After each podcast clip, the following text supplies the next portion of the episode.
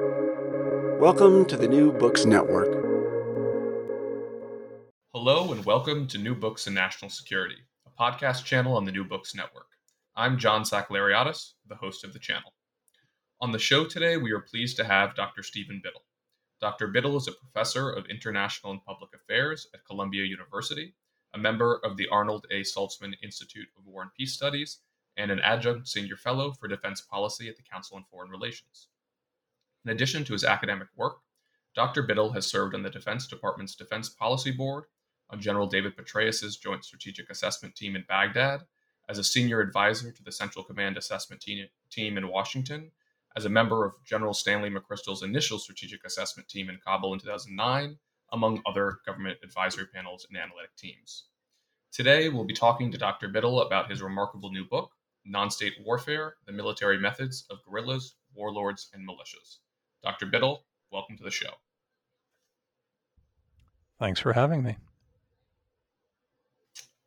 Dr. Biddle, security studies geeks have been anciently awaiting the latest Dr. Stephen Biddle book since 2004 when you published Military Power. Superficially, the difference between that book and this one are substantial. Military Power was about great power military methods in conventional combat, and non state warfare is about, well, non state actors. When and why did you begin thinking about non state actors? Yeah, I spent most of my career, of course, thinking about interstate warfare, hence the earlier book. Um, but like a lot of people in this field, as the wars in Iraq and Afghanistan uh, increasingly became characterized by insurgencies, anybody who tries to make their research relevant to the conduct of policy then ought to be interested in the problem of insurgencies in places like Afghanistan and Iraq. And as I turned my attention to those conflicts, uh, I began seeing in non state actors in these conflicts behavior that was quite different from what the kind of ordinary garden variety common assumption about non state military methods would lead one to expect. Uh, you know, for example, I'd done studies of the early putatively conventional phases in Afghanistan and in Iraq, but towards the end of the initial, more or less conventional phase in Afghanistan, there was this action uh, in Operation Anaconda in the Shahikot Valley of Afghanistan uh, in 2002, in which the United States thought it had found and cornered a collection of Al Qaeda terrorists. Uh, and so we, la- we mounted this fairly large scale uh, airborne infantry operation to encircle and destroy this this terrorist hideout that we had discovered in the high mountain valley. And instead of behaving the way you expect insurgents to do, right, fire off a few rounds, melt into the countryside, escape to fight again another day, rather than uh, contest ground or decisively engage superior forces. Al Qaeda contested ground and decisively engaged superior forces. They hung in there. They prepared fighting positions. They dug in, they concealed themselves, and they slugged it out toe to toe with a sizable force of American infantry. Uh, and with you know a reasonable amount of success. They were heavily outnumbered and outgunned, but but they you know, put up a tough fight. Uh, and so that got me wondering: uh, Is this an aberration? Is this a one-off? What is responsible for this? How common is it? Should we expect to see more of it? Uh, and that got me increasingly interested in this general issue of how does this other class of actor, not states and interstate conflict, but these non-state actors, you know, fighting either states or each other, and how do they behave and why do they behave that way? Uh, and the more I, the more time I spent with the issue, the more struck I became by how unhelpful the kind of standard received views of the subject were, and and the degree to which they tended to kind of uh, channel people's thinking and shape even what people saw, right, when they looked at the same combat actions in ways that I, I think were misleading uh, and tended to uh, misapprehensions of how a class of actor that the United States has been crossing swords with increasingly in the time since then behaves, is likely to behave, uh, and why. And so that, that got me interested enough in it that I decided to pursue it more systematically and ultimately at uh, exhaustive and exhausting uh, book length. As it stands, I'd say there's two, maybe two and a half leading theories that exclaim, sorry, explain or claim to explain the battlefield choices of non-state actors. Can you give a quick overview of those so that our listeners have an understanding of what kind of the status quo assumptions about non-state warfare are? Yeah, I think the most common view out there is uh, materialist. So the one of the most common assumptions about non-state actors is that relative to better funded, larger, better equipped state militaries, non-state actors don't have the tax base, they don't have the population, they don't have access to the same military materiel, and hence because they're outnumbered and outgunned, they resort to uh, hit and run methods, assassinations, car bombings, suicide vests, uh, wearing civilian clothing and melting into the civilian population as ways to survive against these materially superior state armies. So, the, the most common implicit view out there is that because non state actors are materially inferior, they resort to these kinds of distinctive guerrilla methods, if you like, uh, as a way of staying alive uh, against better equipped state armies. So that, that's one.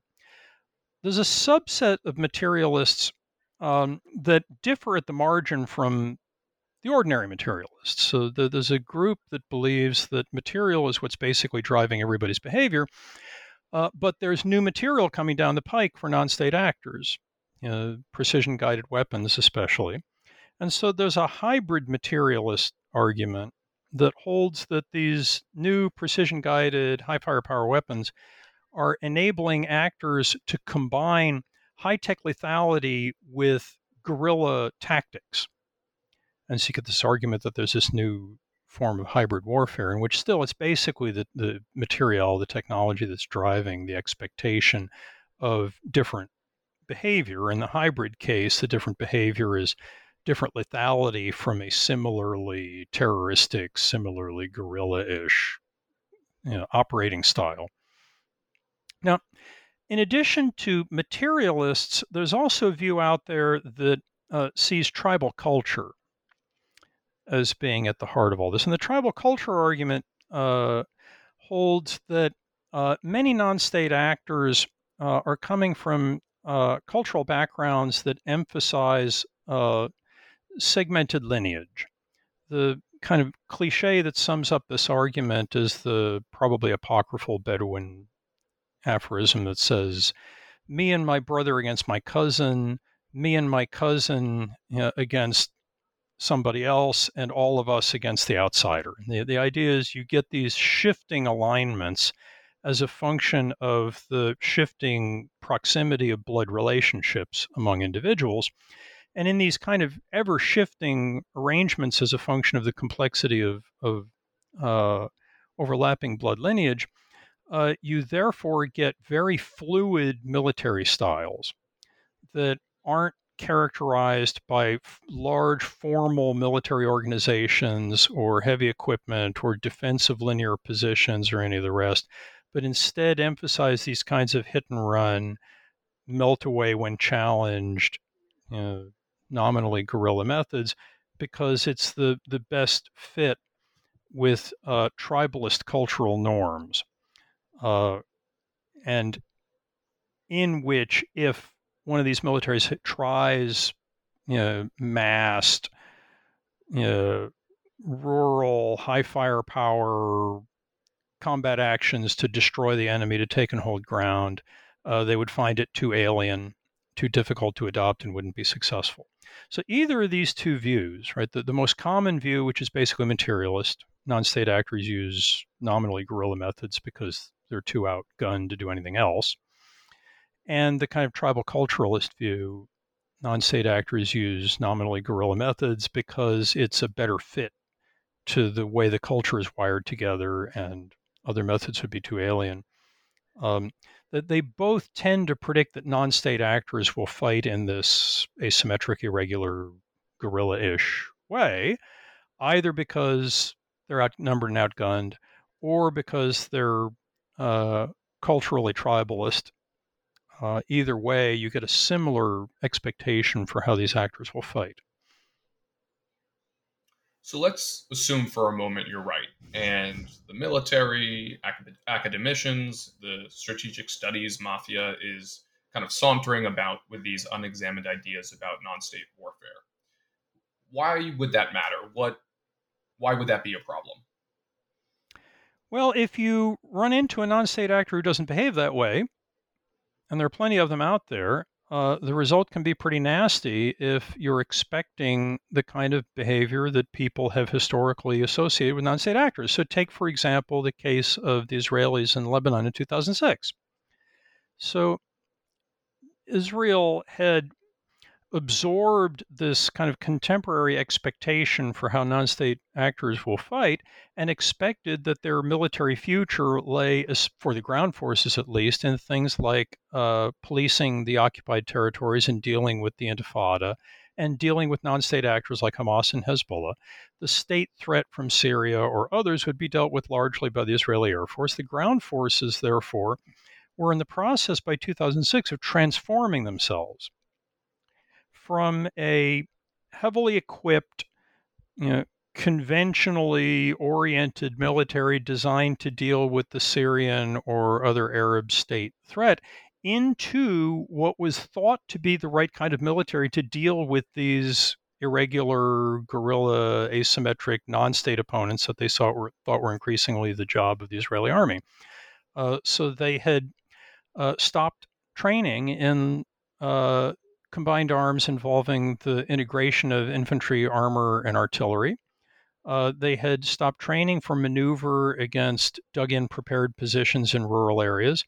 Uh, and instead, their training syllabus and increasingly their organization and equipment had been shifting over to what someone who expected non state actors to fight in the way I talked about earlier hit and run, uh, melt away, don't hold ground, use uh, assassinations, ambushes, snipers, and suicide vests, and so on. Uh, if that's what you expect, you should operate your military differently. Lighter forces, less orientation to operating together with armor, uh, more dispersed on your own part, uh, very careful, discriminate use of violence to make sure you don't kill the innocent civilians that the uh, asymmetric warriors are going to be intermingled with. Uh, and then suddenly they found themselves in 2006 fighting a non state actor in the form of Hezbollah, who didn't use the canonically asymmetric, canonically irregular, ostensibly guerrilla method of fighting that everybody expected. Hezbollah in 2006, if, if I just described the campaign to you and described Hezbollah's methods in 2006 and didn't use the word Hezbollah and didn't tell you that it was in southern Lebanon, you would be forgiven for assuming that I was talking about the Wehrmacht on the Eastern Front in 1944.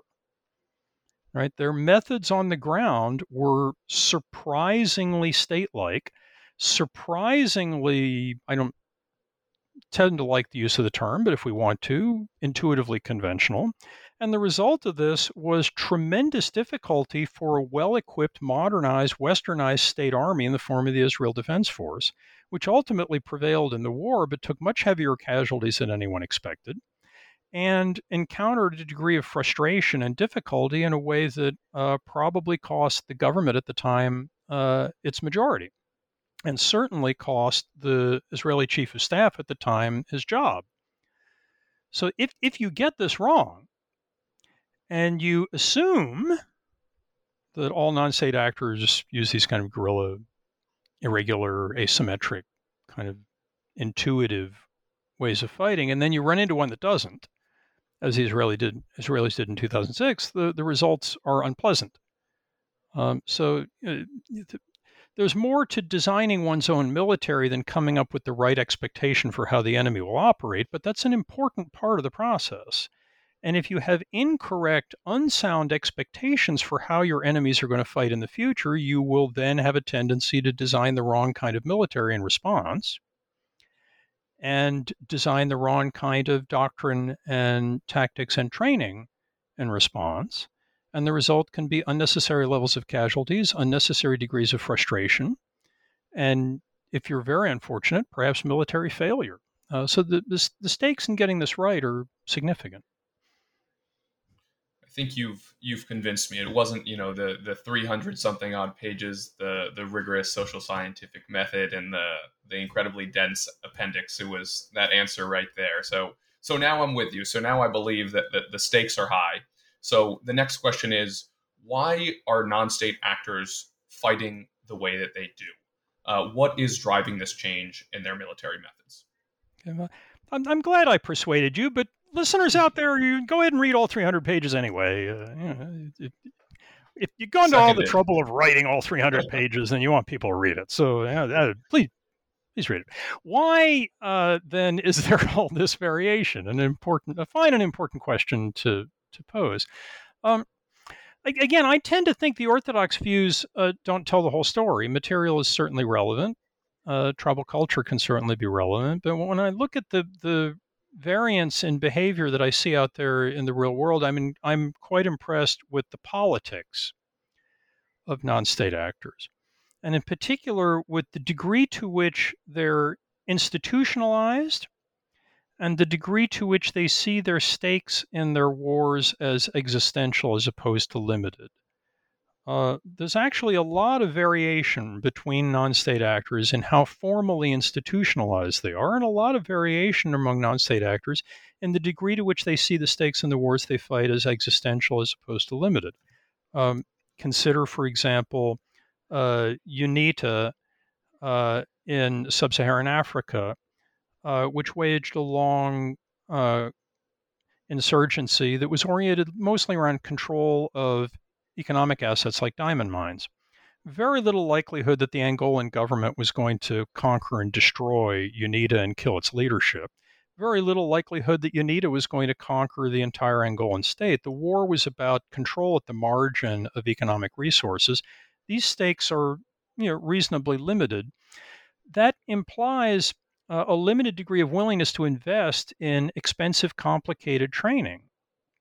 So if a non-state actor is going to fight the way Hezbollah did in 2006, right? You know, careful use of cover and concealment in rural terrain to uh, take and hold ground uh, and sustain defensive positions against you know, sizable state militaries. To do that effectively requires a very high level of skill and proficiency. That skill and proficiency can only be obtained by training. Training is expensive, partly because you expend fuel and ammunition and other resources, and partly because you're pulling people away from other things that might be economically productive for you in order to have them spend time training. If what you're fighting over is control at the margin of some economic resource where you're not going to be annihilated if you if you fail, you'll just get lower income. Then the business of expending vast amounts of money in training takes on a very different cast, right? The last thing you want to do in a war for economic benefit is spend more than the economic stake is worth. So, you know, non-state actors who see their stakes as limited have a disincentive to do the training investment required in order to use forces in a Hezbollah-like, you know, state-like way. Whereas non-state actors who think that if they fail, the leadership will be uh, arrested, imprisoned, and possibly killed have a rather different incentive. For them, training is worth it. we'll do whatever it takes, right? So stakes matter. The other part of the politics of non state actors that I argue matters a lot uh, in their uh, choices in how to operate is the degree of institutional maturity at their disposal. And the issue here turns on the requirement for complex cooperation among interdependent specialists, if you're going to fight in the state like, let's call it conventional, if you like, way that an actor like Hezbollah does. So, you know, for example, if I am going to take and hold ground in a sustained slugfest with a large, well equipped opponent, I need the ability to sustain uh, large volumes of ammunition expenditure. If I'm just a shadowy guerrilla engaging in quick hit and run ambushes, I can empty the magazine at the enemy, melt into the countryside, disappear, and be fine. Uh, that doesn't demand an extensive logistical system. That doesn't demand an infrastructure that can resupply me with ammunition after I empty the magazine in the general direction of the enemy and then bug out. If I am going to sustain a defense of a position in a slugfest against a large, well equipped state opponent, I need the ability to get resupplied with ammunition after I empty the magazine. I need the ability, especially, to engage in potentially large volumes of suppressive fire if I'm going to do things like fire and maneuver in defense of terrain. Um, if I'm going to maintain that position, I've got to maintain a high level of firepower that requires that I'm going to have to get resupplied by somebody else who's going to give me more ammunition. If I've got vehicles, more food, more fuel. If I'm going to do this for a long time, maybe more food, more water.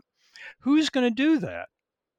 Well, in most militaries that have displayed the ability to fight this way, there's some specialist sub organization that does the resupply function that operates in thin skinned, vulnerable vehicles that are designed to have a large cargo load, but not to have a lot of armor protection or cross country mobility, the ability to slug it out with the enemy. Those people, in turn, the, the specialists in resupply, have to be able to defend depend on the specialists in shooting at the front to keep them alive in their thin skinned, high cargo capacity wheeled vehicles while they drive all this stuff forward for them. If the people at the front don't do their job and the enemy comes streaming through the lines, it's not a smart idea for me to drive towards the enemy in my cargo truck full of ammunition.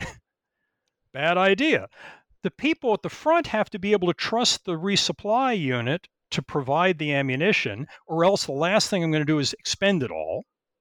Right? The people transporting the ammunition have to trust the trigger pullers at the front to protect them while they bring the ammunition forward. This degree of trust between mutually dependent specialists is really hard to do without some kind of institutional structure that creates a sustained interaction among large numbers of different specialists who develop the expectation that because the organization is reliable, I can depend on that truck showing up. And because I can depend on the organization and therefore I can depend on the truck showing up, I can therefore expend all of my ammunition to sustain my defensive ground because I can be confident that more is going to appear. If I am a non state actor for Hezbollah, for instance, in 2006, I can pretty much rely on this because I know that Hezbollah has a very formally developed institutional structure where there's a separate civilian organization and a separate military wing. The military wing has a separate intelligence and operations agency. The operations agency has specialized recruitment, combat action, indoctrination, and other functional offices. All of these organizations interact and do training over time so they get used to the idea that they can expect one another to function in the ways that you know you increasingly rely upon. And because of that enormous and elaborate and formal and long-lived institutional structure shooters at the front can for example trust logistic, logisticians in the rear to keep them resupplied. People who are doing fire support can trust the units that are doing maneuver. People who are doing intelligence can trust the trigger pullers. All these, you know, this array of interdependent specialists required in order to fight the way we tend to think of as state like uh, require mutual trust that is much easier to establish when there's an institutional infrastructure to regularize all these interactions not all non state actors have that. So, you know, Hezbollah did in 2006. The Sri Lankan LTTE did in its fight with the Sri Lankan government. Al Qaeda did in Afghanistan. The Croatian separatist ZNG did in the Croatian War of Independence. The Ulster Volunteer Force in the 1970s did not.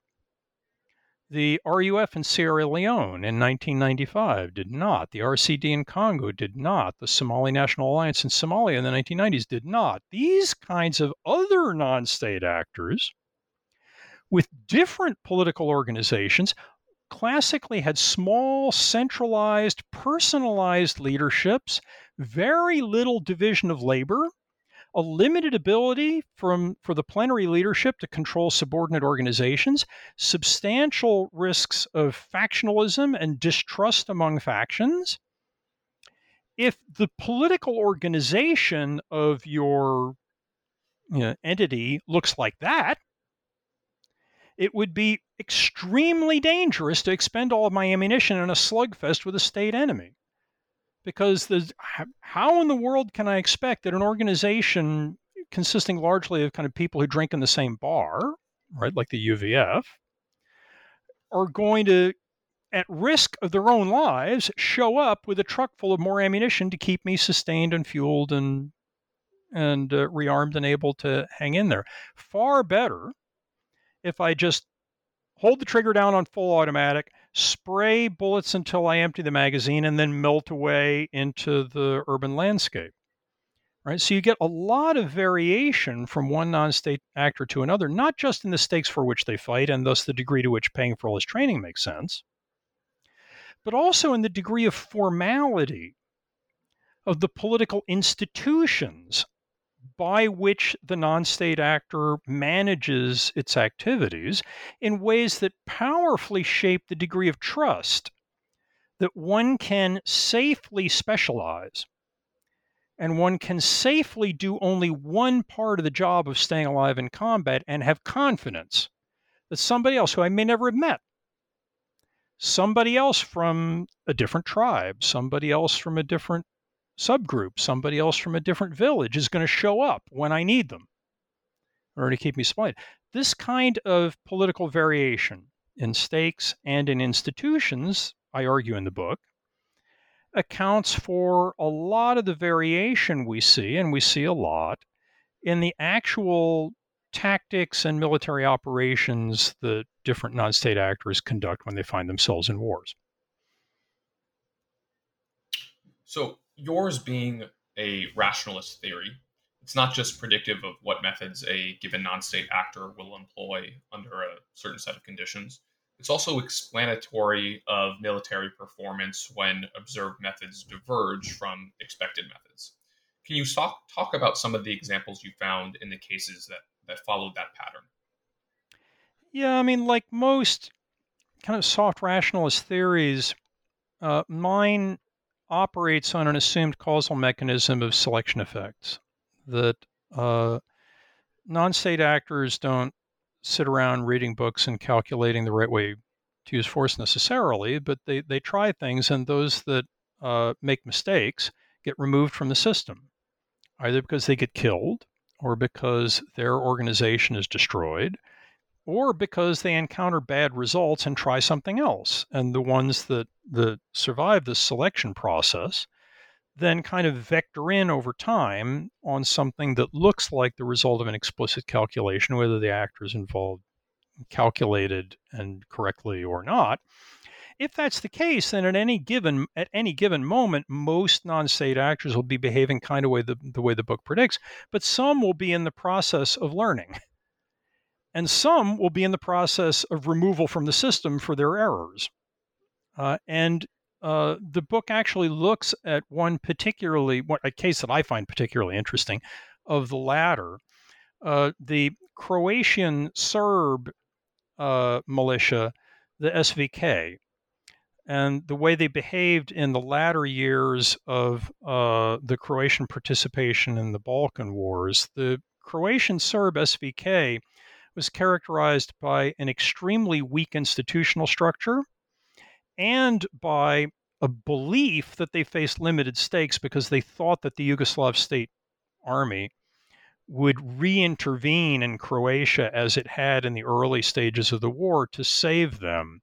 Their kind of Serbian uh, sugar daddies in Belgrade would prevent them from being annihilated. And therefore, the war, in the view of the Croatian Serbian SVK militia, wasn't about survival and extermination. It was about, at the margin, how much of Croatia are we going to control and which of our various factions are going to get the upper hand. Uh, when we eventually get recognized by the international community, so they hoped and, and become a state. And because of this uh, limited perception of stakes and weak institutional structure, the book says the smart move, SVK, is don't try and fight the way Hezbollah did. Use methods more like the ones you see from the Somali National Alliance or, or other you know, actors whose behavior is closer to the kind of orthodox popular image of guerrilla warfare disperse, intermingle with the civilian population, rely on hit and run methods, don't stand in the defensive ground. Uh, that's not what they did. What they did was to dig trenches, deploy barbed wire, try to engage in a positional defense of the terrain they held uh, in the Krajina uh, in southern Croatia and uh, slug it out with what eventually became the independent Croatian state military, the HV. And the book basically says there are good reasons why, if you're weakly institutionalized and if your stakes are limited, it's a bad idea to behave this way because if you do, it will go badly for you. And it went very badly for them in Operation Storm of 1995. The Croatian uh, military basically wiped them out in a matter of days uh, and reconquered the entirety of the terrain that they occupied and uh, destroyed them as a political military entity. Um, so, you know, rationalist theories, you know, have you know, give you a reason for why you should behave the way the theory prescribes. Uh, and the SVK is not a bad example uh, of what those reasons look like in practice. Um, the SVK uh, behaved differently and suffered for it. That's a nice segue because I wanted to ask you about something that, at least on the surface, appears irrational. Um, and that is this fascinating implication of your theory that under certain conditions, we should expect a non state actor to respond to the introduction of even more overpowering opposing force by adopting more as opposed to less conventional methods. And that flies right in the face of some of the major materialist theories of non state military methods. Can, can you talk about that a little bit, perhaps with reference to Somalia in 1993? Sure. Excellent choice of case for this point. I must. Thank you. Thank you. I must add. um, yeah, the the Somali National Alliance is a particularly interesting example here, right? So, um, for most of the civil warfare that followed the fall of the Siad Barre government in Somalia, the SNA was fighting against a variety of other Somali militias relatively weak opposition, not radically materially different from the, the endowment of the SNA. Um, you would expect, if you were a materialist, that an actor that was not at a major material disadvantage would be inclined to use, you know, ostensibly conventional methods. Then uh, the UN gets involved. And especially the UN sends an American admiral uh, Admiral Howe to command its operations because it was out because the UN was outraged at the Somali malicious interference with the delivery of humanitarian aid to a starving Somali public. Um, and you would and this intervention of the UN and the US military and Admiral Howe suddenly put the SNA at a major material disadvantage relative to this new opponent, which was heavily armed, heavily equipped, very well trained. And you would look at this, and if you're a materialist, you'd say the smart move for the SNA at this point is become fight conventionally before that, then become irregular guerrillas when the the heavily armed state soldiers show up, and in fact, you see the exact opposite. The SNA becomes more conventional, not less, as you suggested, after the, the Americans and the UN show up with all their firepower and their equipment. And the reason for this has to do with the change in the political environment, and especially a change in the stakes that the Somali National Alliance faced. Somali institutions were weakly institutionalized throughout, right? Not a lot of change there. Uh, but their stakes changed radically when Howe showed up Before Howe shows up, it's a classic limited war for economic stakes. Various militias would like to control aid distribution points and ports and productive agricultural land and other things that can generate revenue because the war is about revenue. But the last thing you want to do is, is overspend the value of the revenue you're trying to control.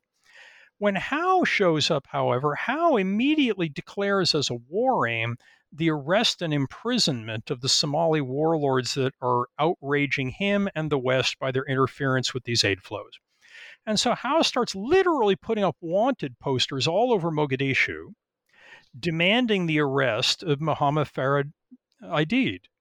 Um, moreover, he backs up the threat with real military action. He starts dispatching uh, Delta Force commandos supported by American uh, Ranger infantry to try and grab uh, militia leaders, you know, flex cuff them, you know, you know, blindfold them, and spirit them away to jail somewhere in American controlled territory.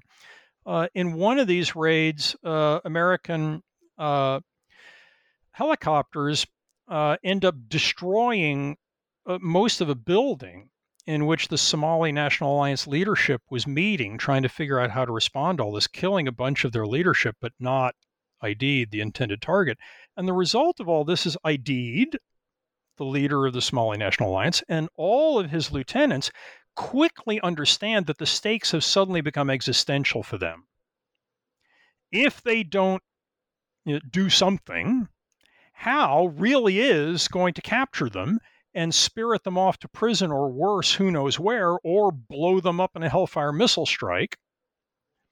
And the result of that is a change in Somali National Alliance military behavior on the ground. They don't become Hezbollah, right? They don't become the U.S. Marine Corps, but they move in the direction of an increased effort to take and hold territory because they need ter- a, a, a territory that is reasonably large and reasonably resistant to American patrols in which Aidid and his lieutenants can hide. If the United States has complete access to all of Mogadishu and can go wherever it wants, whenever it wants, sooner or later they're going to run into him and capture him. So Aidid needs some way of establishing a defended zone in which he can safely live and move around. And what he ends up doing is taking the Black Sea District and the Bakara market within Mogadishu, setting up outposts on its edges to detect incoming American patrols, putting observers outside the U.S. base uh, at the the port facility, and once they detect the departure of an American patrol or an American raid from base, send the word out to Somali National Alliance militiamen all over Mogadishu to immediately concentrate in the Bakara Market Black Sea district where Aidid was hiding and counterattack the American incursion to drive it back out of this real estate. And in fact, these front lines, if you like, were remarkably clearly defined there were specific roads and specific checkpoints where American patrols could travel without interference until they passed that intersection, and then they were met by a fusillade of small arms fire. And then if they turned around and went back out, the fire would all stop when they crossed that intersection. Right? And this this was all an attempt to hold ground. Because Aidid believed that if he couldn't hold a certain amount of ground, he'd personally lose his freedom or lose his life, uh, or both. Now, th- this does not represent some effort to kind of dig in a series of trench lines along a clearly delineated border with wire obstacles in front of them. And if a single American boot crossed the line, then that American would be annihilated. That this was a more elastic conception of the control of ground. Right? The Americans were going to be able to enter Black Sea Bakara market, but then they would be violently counterattacked quickly in an attempt to drive them back out. And in that way, make kind of routine American movement within the area hard to do. So, but but this is not unlike a fair number of the way uh, of states and the way they defend ground. So, one of the advantages of having spent a lot of time studying interstate warfare before turning to this subject matter is familiarity with the way states defend ground. Very few states who survive long enough to be part of the empirical record very long have that kind of fragile, shallow, forward defensive system either. The modern system, as I call it in my earlier book, Military Power, has prescribes for state militaries that they defend ground using an elastic defense in depth in which attackers are allowed to enter the defensive system or exhausted while within it and then are driven back out by counterattack that's very similar to the model of territorial control that Mohammed um, Farah Aidid in the Somali National Alliance militia in Mogadishu in 1993 was doing. And in my view, this SNA behavior is a clear response to a political change, to a change in the nature of the perceived stakes in the fight after Admiral Howe shows up and declares that Aidid's death or capture is now his war aim. Let's move to implications. What does the theory predict about state and non state actors' military methods in the future? Yeah, I, I think what we're going to see is a couple of changes progressively over time. One is the the most common non-state military behavior is going to come increasingly to resemble the most common state military behavior. The, the modal behavior of these two classes of actors are moving closer together. But because uh, the political organization of non state actors is diverse and is going to continue to be diverse, there's going to be variance around the mode, around the most common values. So I, I my my expectation for the future is that as technology changes and as technology encourages those non-state actors whose politics will permit it to behave in a more state-like way there will be others whose political organization will not permit them to take advantage of the opportunity that technology creates to become more state-like and instead will continue to be you know to fight in ways that are closer to the way actors like uh, we saw the UVF doing in the 1970s, or the Somali National Alliance before the arrival of Admiral Howe, for instance. So I expect to see increased variance around a mode that will be more state like uh, in the future. And on the flip side, what are the implications for defense strategists and planners in the United States? Yeah, I think the the implication of this for the United States is kind of a back to the future kind of story. Um, so you, you can look at the debate over restructuring the American military over the last, say, 20 years um, as being really the story of two different transformation schools. Right? The, there was one argument that says that we need to radically redesign the U.S. military uh, because there's been a big change in technology. Right after the 1991 Gulf War, the view that new uh, sensing uh, and precision guidance and networked information technologies uh, were transforming war. And we should therefore transform the American military to respond to this. And the nature of this high tech transformation's implications for the US military is more capital, less labor. Get out of the close combat business, shrink the end strength of the US Army and the US Marine Corps, shift resources toward the Air Force and the Navy, and to some extent the special forces uh, combatants that act as target acquirers for these sources of standoff precision firepower that new technology is empowering and enabling. So, you know, get out of the close combat business, shrink the ground forces, less labor, more standoff precision, air power, more capital. As the insurgencies in Iraq and Afghanistan ginned up in sort of 2004 ish, 2005 ish, the future warfare debate stood on its head.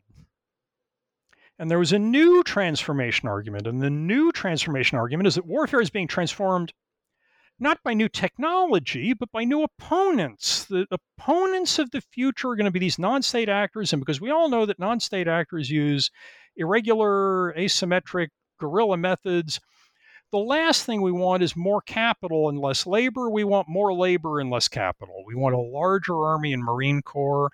We want less heavy equipment in the Army and the Marine Corps.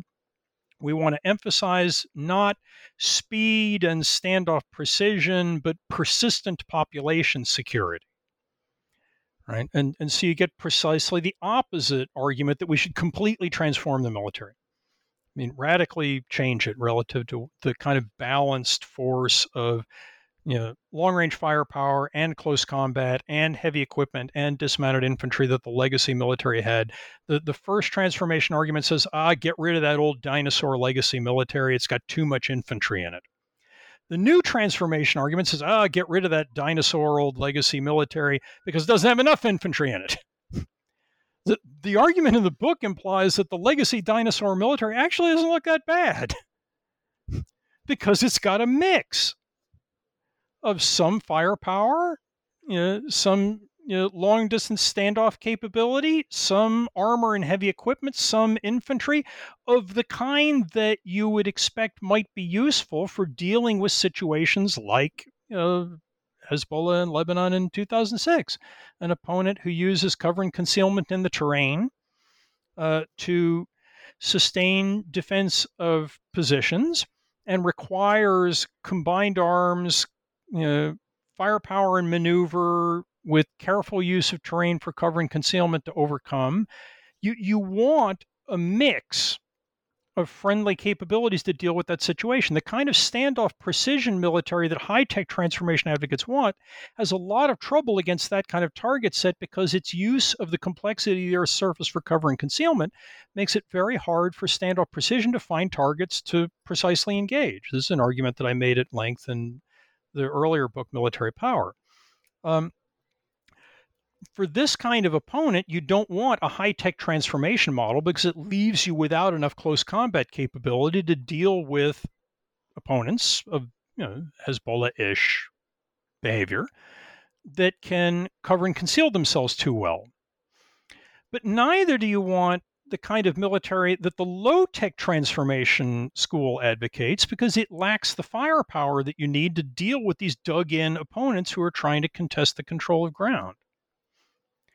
What you want is a mix, something that looks more like kind of a medium weight force that is not hugely different than the American military of the later years of the Cold War.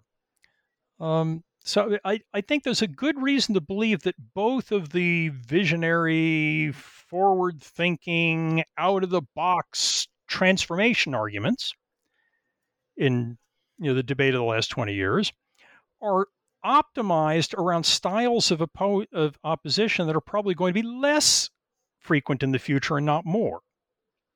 The high tech transformation school is optimized against exposed enemies who don't exploit the complexity of the Earth's surface for cover and concealment, which can be found and destroyed by standoff weaponry. Those are becoming less common, the book argues. The low tech transformation argument would optimize the US military against the exact opposite sort of behavior the highly irregular, highly asymmetric, highly guerrilla kind of opposition that the book argues is not going away, but is also becoming relatively less common in the future. So it you know the the, the forward looking outside the box ish types are both oriented towards backward looking views of how the enemy is likely to fight. I, I think a, an appropriately forward looking view of how the enemy is going to fight would suggest a military that's a lot less different than the old fashioned legacy dinosaur military that everyone loves to hate uh, than people suppose. Well, I'll move now from the very practical, very high stakes to the world of academia. Uh, the book as a whole is a very convincing argument against the validity of the categorical distinction between state and non state uh, military methods. Yet you ultimately insist that your theory does not necessarily apply to states. And I understand why, as a careful and thorough academic, you're not ready to make that claim.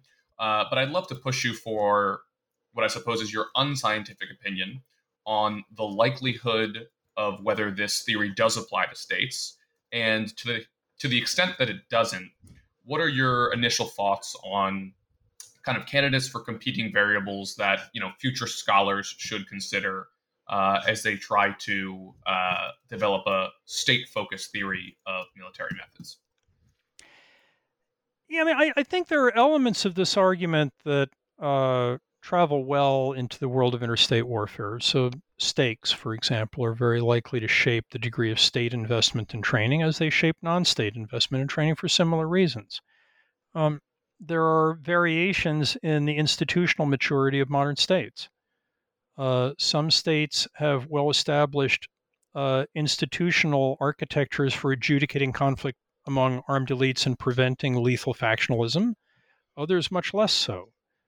Um, and that uh, probably goes a fair way to explaining some of the more important variation in the performance of different state militaries in the world today, for example. So consider, um, for example, uh, Ba'athist Iraq under Saddam Hussein, the institutional weakness of the Iraqi state and the radically conflictual nature of civil military relations that created in Iraq probably had a lot to do with the Iraqi military's difficulties in interstate putatively conventional warfare against the United States in 1991 and, and 2003.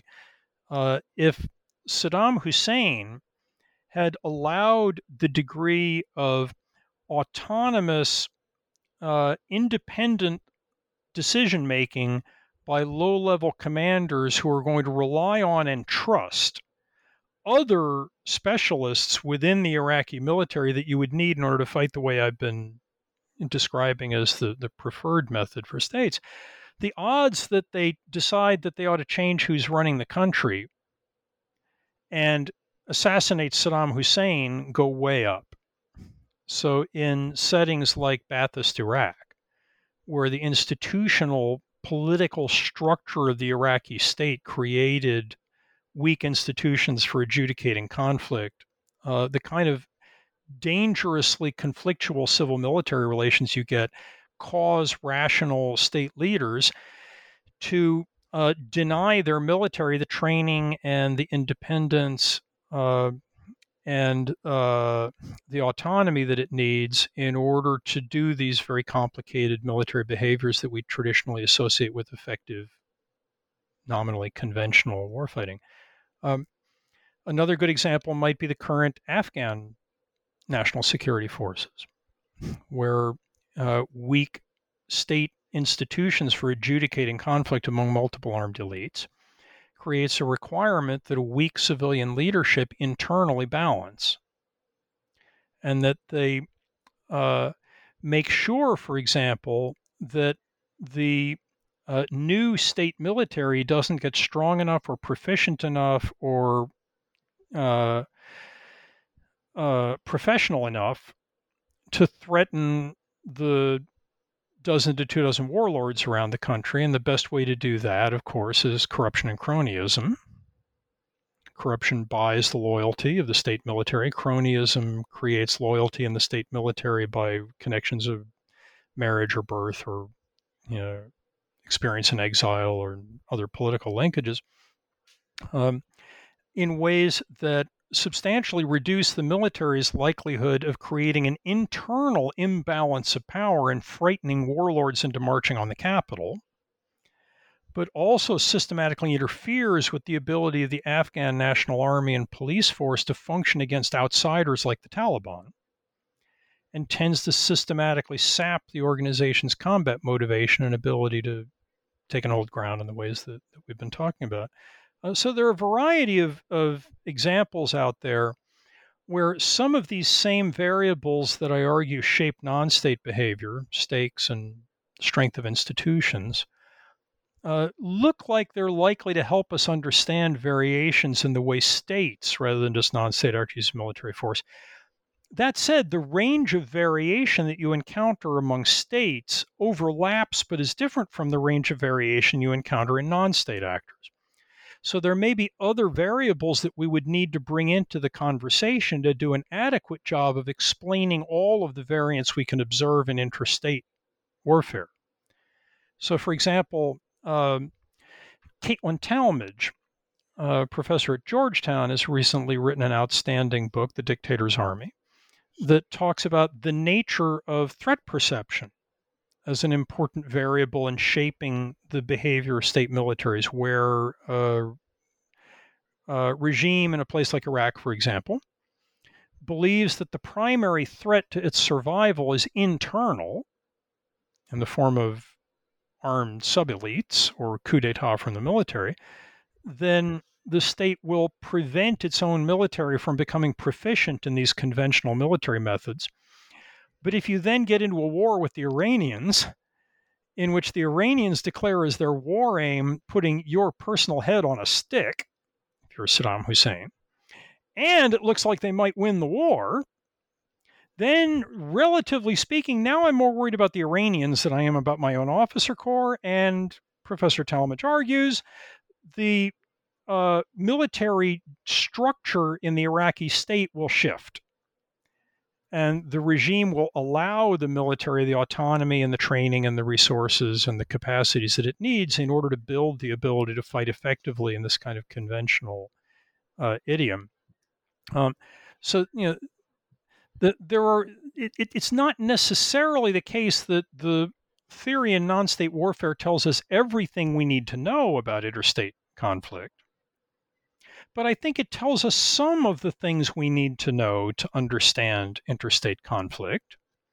And I think this idea of treating states and non state actors as special cases on a, in a broader theoretical relationship is one that has important potential.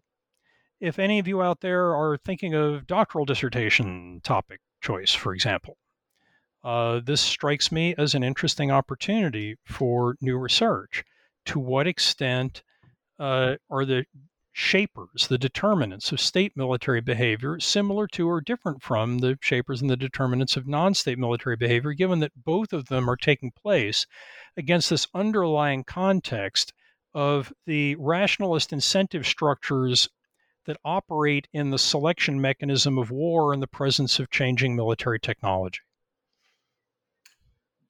One kind of wild card potential illustrative question that struck me to help explain the convergence in the military methods of non-states and states. Uh, I was thinking as I was reading this book of how you would code at a unit level something like JSOC during the Iraq War. I mean, I don't know if that is something you're not willing to do, given that it is not officially it's a non-state actor, it is a subunit of a state military. But at least theoretically, to me, it, it seems like a very illustrative example of how states are also adopting these or incorporating these methods that I think if you coded them with your system would look very uh, Fabian in uh, disposition and conduct. Yeah, let, us hope that JSOC doesn't become a non-state actor. Um, th- there are those who think the American Special Forces community is off the reservation. Uh, I'm not quite as far as that. Uh, so I, am I'm, I'm prepared. I have great confidence that, that JSOC will remain an instrument of the American state. Uh, that said, your your underlying point has something to it. I mean, uh, if you look back at that earlier book that had military power, where I made the argument that a particular way of using force, what I called the modern system, uh, emerged out of a tough uh, process of natural selection in the trench stalemate of the First World War and has become you know, important to success and failure on the battlefield in more than a century of subsequent military experience. And ask, what does it look like?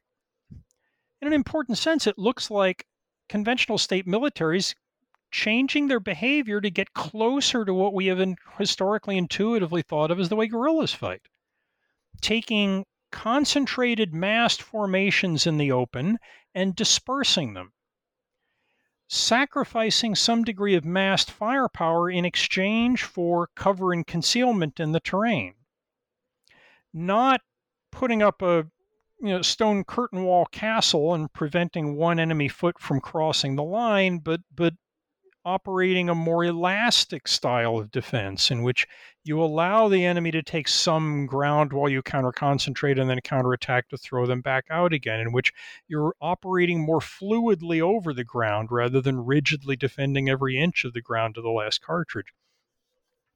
So, in an important sense, when I say that I, I, I, think the modal behavior of states and non state actors are getting more similar over time, that is in part because non state actors are becoming more Hezbollah like and more you know, putatively conventional. In the, in the book, I reject the terms conventional and guerrilla in favor of, of terminology that you introduced a moment ago of Napoleonic and Fabian, because I think this idea of, of guerrilla warfare is mostly unhelpful. Um, so I define a, a, continuous spectrum between something that really does look like the cartoon version of guerrilla, which I call Fabian, to avoid you know, misidentification with the cartoon, and a cartoon version of the popular intuition of conventional warfare they call Napoleonic, and argue that almost nobody operates at either of those two poles. Real behavior is interior to those extrema. Uh, but the, the book argues that non-state actor, the, the modal non-state actor is becoming more Napoleonic over time. But you'll you'll note that I said the modes are moving together, and that's partly because of what states are doing. As I argued in the earlier book, the modal state is becoming less Napoleonic as they disperse more in order to do a better job of exploiting the complexity of the Earth's surface for cover and concealment, precisely in order to get out from under the increasingly lethal firepower that modern technology brings to the battlefield every year. Uh, faced with all that firepower, if you mass in exposed formations in the open, uh, your ability to survive what Ernst Junger termed the modern storm of steel gets lower and lower and lower every year. Therefore, even states, great powers in world wars, have progressively over time adopted more of what people ordinarily think of as the guerrilla agenda, right? Disperse, be fluid, don't hold ground to the last cartridge, but give it up and retake it. You know, so the, the in, in an important sense, uh, non-state actors are becoming more like states, at least the modal ones, but states are becoming more like non state actors. And, and that's why these two modes are, are moving towards each other uh, over time. One more question before I let you go. Uh, and this is a current events question. You spent a chunk of time in Afghanistan. Are you surprised at what you're reading in the news right now in terms of how fast the Taliban are advancing? And we certainly don't have to kind of stovepipe your analysis into uh, the theory you developed in this book, but uh, to the ex- is there any uh, any way that your theory here helps us understand the battlefield dynamics we're, we're, we're now witnessing in Afghanistan? Yeah, I mean, I I'm not as surprised as I wish I were.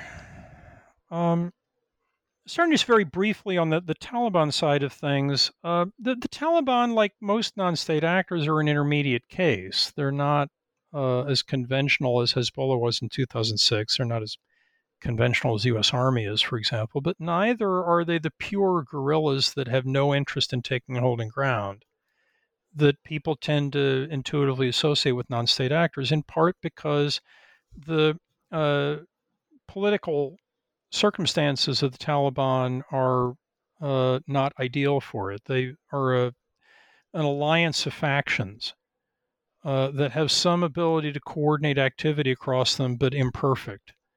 Um, but they do see their stakes increasingly as uh, existential uh, in the sense that they, they see the the opportunity to win outright and control everything they, they seek to control.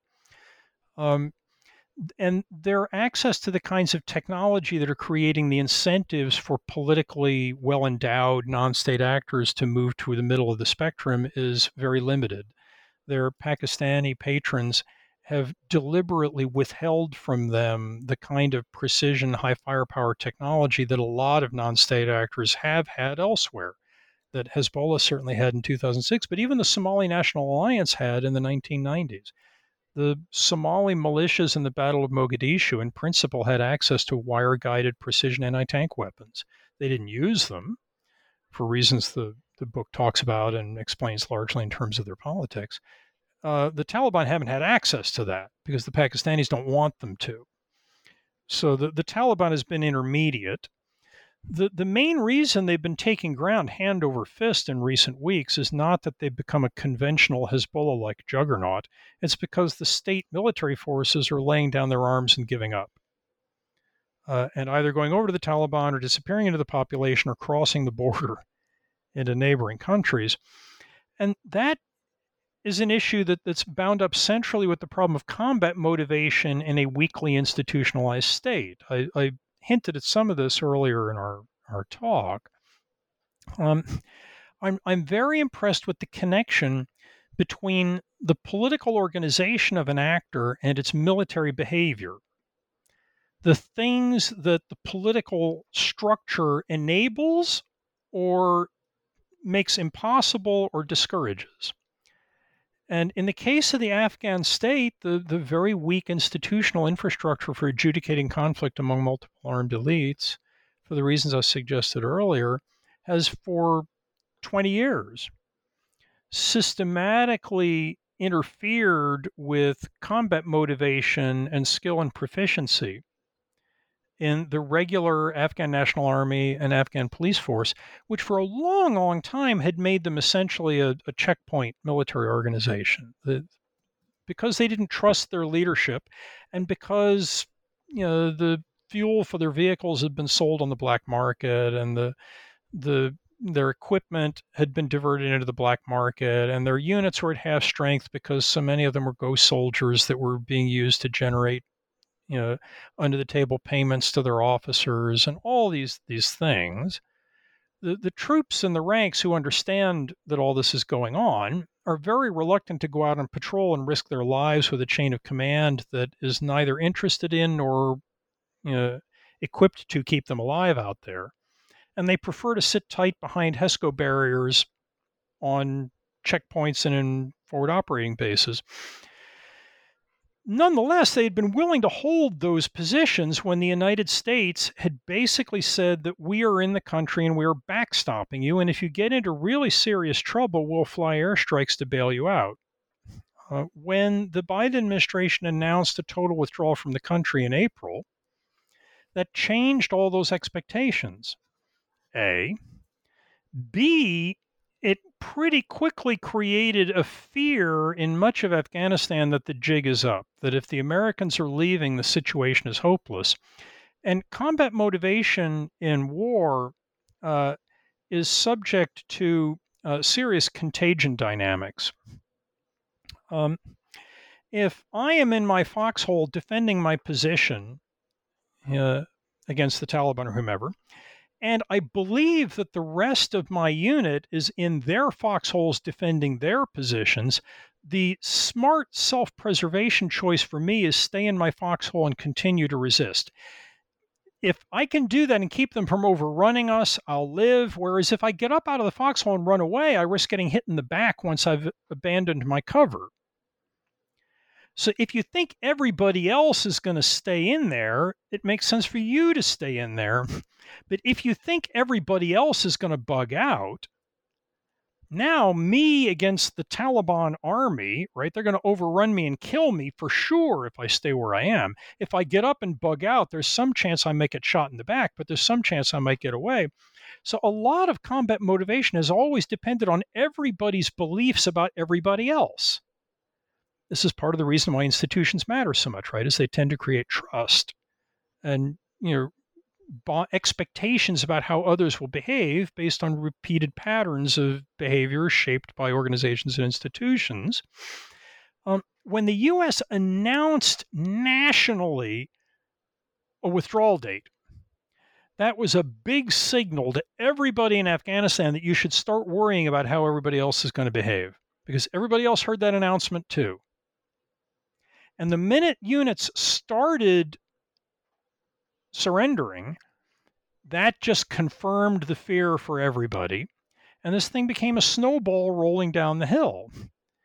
every after the American announcement of withdrawal and this kind of uniform message to Afghans that something dramatic has just changed and badly, every surrender increases everybody else's fears that everybody else is going to surrender, which increases everybody else's proclivity to surrender, and the thing just builds on itself. And as a result, this, this, massive advance that the Taliban have made in recent weeks is not because they're annihilating Afghan National Army units in combat. It's because the Afghan National Army is laying down its arms. This is a this is a crisis of combat motivation. And it's a crisis of combat motivation that has its roots in the political structure of the Afghan state. This isn't because Afghans are cowards. This isn't because some discrete set of leaders you know, have been uh, morally deficient and self interested. That this is a reflection of deep structural features in the institutional design of the Afghan state. I might just add that this is an Afghan state that we set up. There is a huge ongoing tendency to shift the blame for what's going on onto the Afghans right? If, if they really cared about their country, they'd defend it. Well, I mean, that's an awful tough ask of an individual who's worried also about his own survival and has suddenly different expectations about the behavior of everybody else, and whose entire military career in the Afghan National Army has been shaped in a culture of, co- of corruption and cronyism. That's a reflection of an institutional structure that the West designed for them we created the need for internal balancing in Afghanistan when we did not disarm Afghan warlords after the Taliban fell in 2001. The Afghan constitution of 2004 was set up in a conference of Westerners. Right? We are implicated up to our eyeballs in the structure of this state and the consequent inability of that state to field uh, powerful military instruments. So, I mean, obviously, the Afghans have to do the fighting, and they've been doing a lot of fighting and doing a lot of dying, actually, over the last few years. Their casualties incurred in this war have radically outstripped ours. Um, and, you know, they do bear responsibility for defending their country and their society and their value structure but they're doing so within a political structure of institutions that creates powerful constraints and powerful incentives for the behavior of rational people who are living in that society and confronted with those institutions that we've seen work out similarly in a variety of other settings. And as the organ as the, the outfit who created those institutions, we bear some responsibility for this. But anyway, I, I, am I surprised that the Afghan National Army is losing ground as rapidly as it is? No. Um, do I wish that the Biden administration had not announced a withdrawal? Yes. Not because I think we should stay there indefinitely, or not because I think we could somehow defeat the Taliban militarily, but because war termination in a weakly institutionalized political system like this, especially, is profoundly a matter of negotiation and settlement. I happen to think all wars terminate in settlements, by the way. Explicit sometimes, tacit other times. But especially in this setting, if the if there was going to be an outcome to this conflict other than a Taliban takeover, it was going to have to happen through a negotiated settlement. Negotiations have been ongoing the Biden withdrawal announcement a radically undermined the prospect of negotiating success by, success by handing the Taliban a good fraction of what they wanted. A lot of our remaining leverage was our ability to promise a withdrawal of American forces which the Taliban badly wanted only in exchange for a settlement of the war. We then gave them that unilaterally. Um, and radically demoralized the Afghan National Army, making it hard for them to hold out long enough for any meaningful negotiations to reach fruition. So I'm, I'm not surprised by what's happening, and I'm not a big fan of the withdrawal announcement that I think catalyzed a change from weak motivation that produced a very gradual loss of terrain into a collapse of motivation that, that's causing you know, massive changes in the control of terrain. Well, we're not going to have time to fully uh, respond to that, but uh, Dr. Biddle, your ability to to speak eloquent, eloquently and persuasively, uh, you know, in response to a question that I had not prepared you for, is as good an argument for reading this book as any. Um, so, thank you so much for coming on the show, and uh, you know, I urge all of our listeners to uh, pick up Non-State Warfare. You won't regret it. Thanks, Dr. Biddle. It's been my pleasure. Thanks for having me.